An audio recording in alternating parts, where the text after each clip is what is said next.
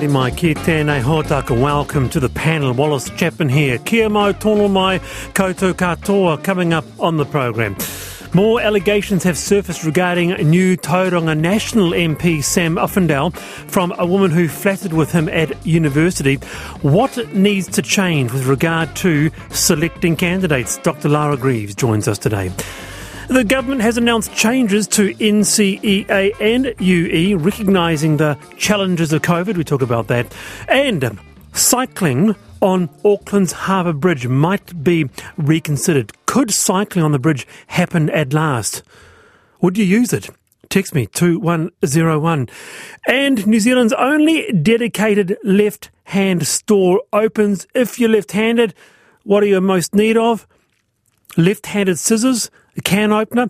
What is just a bit harder about daily life being left handed? Get in touch 2101 or you can email the panel at rnz.co NZ. Now, by the way, you can listen to the panel free on Apple, Spotify, iHeart, or wherever you get your podcasts. You can head to rnz.co.nz forward slash the panel, and the episodes daily are there. With me today, Vic MacLennan, the CEO of IT Professionals, Governance Advisor, and Equity Advocate. Vic, welcome to the panel. Kia ora, Wallace. Thanks for having me back. Pleasure to have you on the show. And also Jack Yan, publisher and designer. Kia ora, Jack. Good to have you here. Tēnā koe, Wallace. Great to be back. Well, two days out from the cut-off for candidate applications, many councils are still without the bare minimum of candidates needed to fill their vacancies. That's two days out. As of a couple of days ago, for example, the Greater Wellington Regional Council had only received one nomination to fill five vacancies for its Pōneke constituency. Otago Regional Council, five candidates for all 12 seats. Might have changed. There's often a rush at the end. Still, local government consultant Peter McKinlay is with us. Peter, kia ora. Kia ora, Wallace. This is quite an extraordinary scenario, is it not? Where the hell are the candidates? Wandering around, deciding not to, st- I suspect. Yeah. And in a number of instances, for quite understandable reasons. Hmm.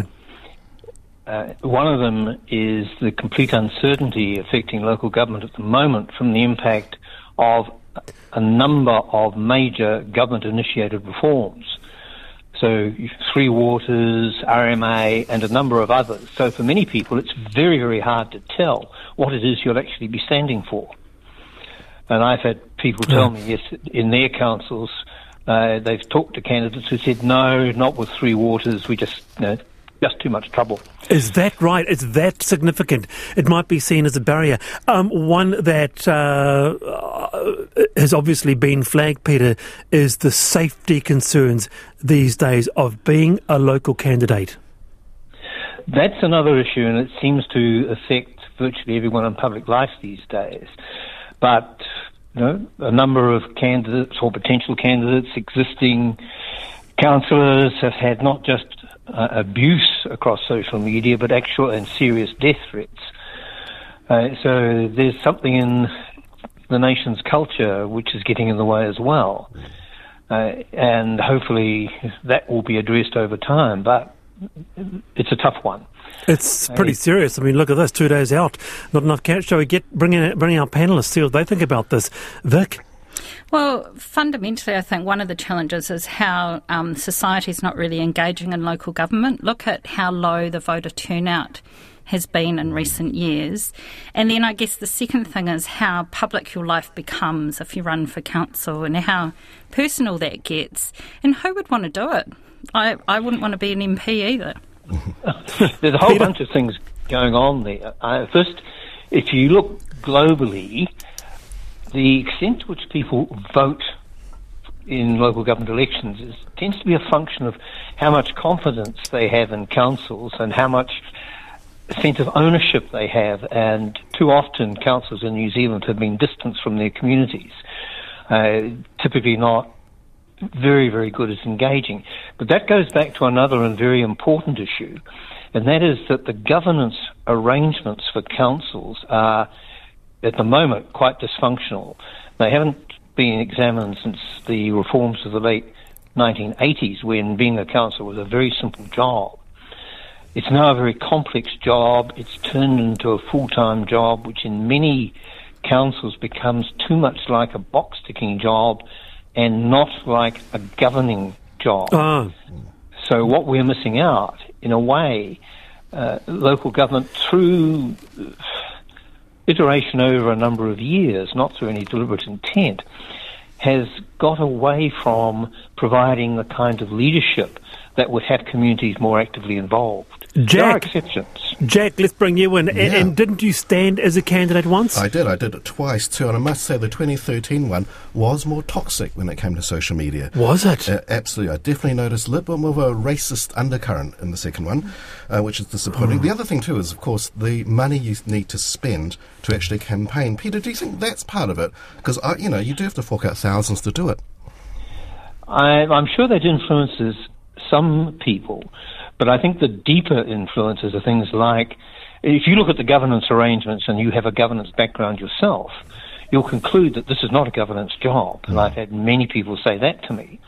If you look at the compliance requirements that now face elected members, um, that, it's, that in itself has become a turn off. Things like the long term plan and everything that accompanies it really reduces the role of councillors from being strategic leaders to some kind of cipher. And that's another factor that people in local government identify as a real turn off. Can I, can, I own- bring, can I bring another one, Peter, while we've got the time as a real turn off? We had Anna Dean, panellist, uh, on uh, the panel about two weeks ago.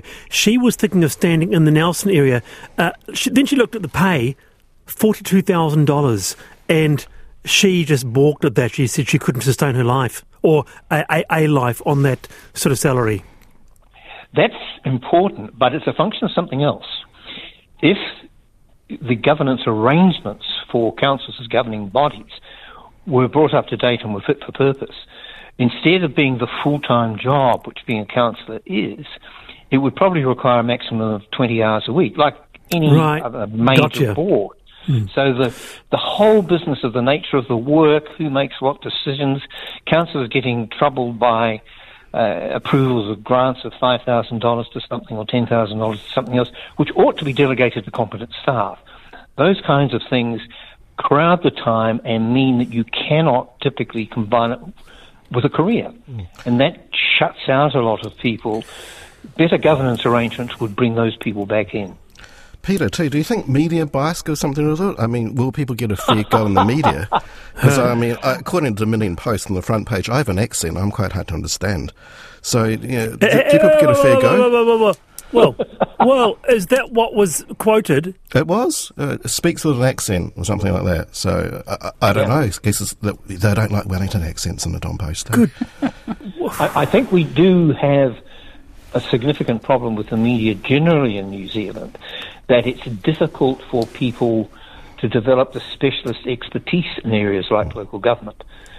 So that what you get when people report on local government is you go for the crowd pleaser of the council scandal or the fact that they spent $25 on morning tea for something, rather than digging deeply into what are the issues of governance Right. for this community. I personally believe that local government ought to be the most important level of governance in New Zealand. There you go. Quite agree. And it Uh, has the and- potential to be that, but it's not being exercised. Yeah. Hey, Peter, it's lovely to have you on the program. Kia ora. Thank you for explaining uh, that. That's Peter McKinlay, a local uh, government consultant, two days out. Are you thinking of running? I'd love to hear from you. Get in touch. Text me 2101. Meanwhile, a lot of responses regarding uh, left handed issues. We talk about that. Amazing. How about left handed books? to write in. So on the second page, your hand is not on the binding. It was an issue at school. Does not help the smudging of what you've written through.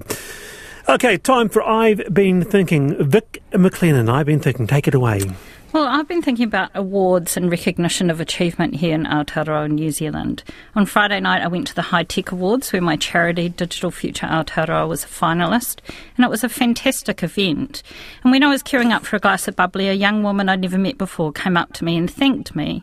She told me that I was one of the reasons she does what she does today, and that she'd heard me speak a couple of times when she was younger, and I'd inspired her, and I nearly cried. She went on to win an award later on um, in the night, and I really did cry, cry quietly then. Now, I'm not trying to blow my own trumpet here, but I won a Lifetime Achievement Award earlier this year for my. Oh, congratulations! Thank you for my contribution to business and technology, and that was lovely. But hearing firsthand from someone how it touched her life, I think, is infinitely more powerful. So I've been thinking about our tall poppy syndrome and how those who deserve recognition won't put their hands up and um, and won't ask to be awarded, and culturally how we're really quick to complain and speak negatively and criticise. And we should just reorient that and compliment people and recognise achievement. So from now on, I'm going to make a real mission to say to anyone who's had any positive impact in my life how wonderful they've been. And I think everyone else should try that as well. Oh, lovely, um, lovely. I've been thinking, Vic. Um, do we have a tall poppy syndrome, really? Well, is it just a myth? Oh no, certainly in the world that I'm in, we, we do. People are really quick to cut down anyone who succeeds. It's it's quite unfortunate. All right, uh, Jack Yan, wow. I've been thinking. I would love to do one about IT, but I won't because I've been thinking lately about Dame Olivia Newton-John, DBE, whose music formed a yep. big part of my childhood. Now, I'm I'm such a fan. I've seen the trifecta. I've seen Grease, Xanadu, and Tomorrow. Two of those are mega turkeys. I'm sure a lot of you know which ones. I know no, something. Actually, no, Xanadu and Tomorrow were, were massive flops, and um, I know we've got something a little bit later in the program yeah. about it. But I'll give a, a few thoughts first. Oh, please. The songs were great, especially ones that John Farrar did with her. Um, they were singable. A lot of other songs aren't. Now, I don't have an ear for lyrics. Uh, I appreciate good lyrics, um, but I don't have a problem when it's Olivia or when it's Matt Monro or when it's Frank Sinatra or when even when it's Cardi B. Cardi um, B, Cardi yes. B, she's fantastic. Um, deeply popular opinion. I can't make out a lot of what Sir Elton John says um, in the songs. I love the songs. I love the, I love the, the music, and I read the lyrics from Bernie, and they're fantastic. But when I, I know I'm going to get hate mail for this. Um, a lot of modern artists I don't understand. I know I can dig these lyrics out on the net, but you know you just want to pick them up. And well, well, what are you trying to say? You can't understand what Sir Elton John's saying in his songs? Yeah, I mean, what, what he's what he's saying in in um, "I'm Still Standing." I, I, get the "I'm Still Standing." Uh, something like picking up and going again. And, uh, what what is what is the? I'm sorry, I'm sorry, Sir Elton. I'm sorry. Don't don't send don't send the lads on me. You're uh, you're asking people to enunciate more in their music. I just I just like songs where I can understand what the person's singing, so I can sing along with them. I th- thought that might be quite a nice appreciation of their work. So, no, no, I'm loving hearing from a real, a, a deep dive fan of Olivia Newton-John because I was a bit of a surface fan. I had the Grease album. Mm. Um, Vic, I don't know about you. Were you a fan? Like you, I engaged with Grease, and that was yeah. about it. Yeah. Mm. It was there, fantastic. There was there, there's something about her. There is something I've been wondering about this. There's something about the outpouring of Olivia Newton John, which is quite something, isn't it, Jack? It's quite unexplainable because let's just face it, she wasn't in terms of her music a massive star. No, no, like, but she still sold 100 million records. Oh, did she? So, yeah, did she? Yeah, oh, okay, enough. fair enough. Yeah.